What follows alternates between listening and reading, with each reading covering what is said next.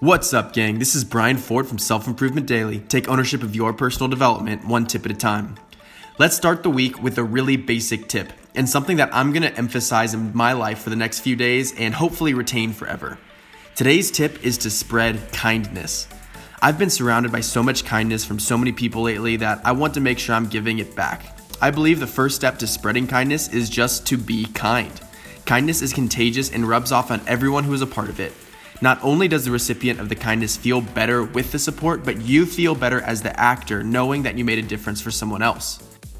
Now, to plug in a pop culture reference that embodies this thought, Drake is a very popular musician who came out with a song called God's Plan that was wildly successful. However, arguably the most successful part was its message. When ideating what to do for the music video, Drake took the almost $1 million budget and handed it out to people in need and basically recorded that process and turned it into his music video. Random acts of kindness go a long way, especially when it comes from a public figure like that. From this, Drake started the Kindness Challenge, where you take it upon yourself to make someone else's day better for no reason other than to help out.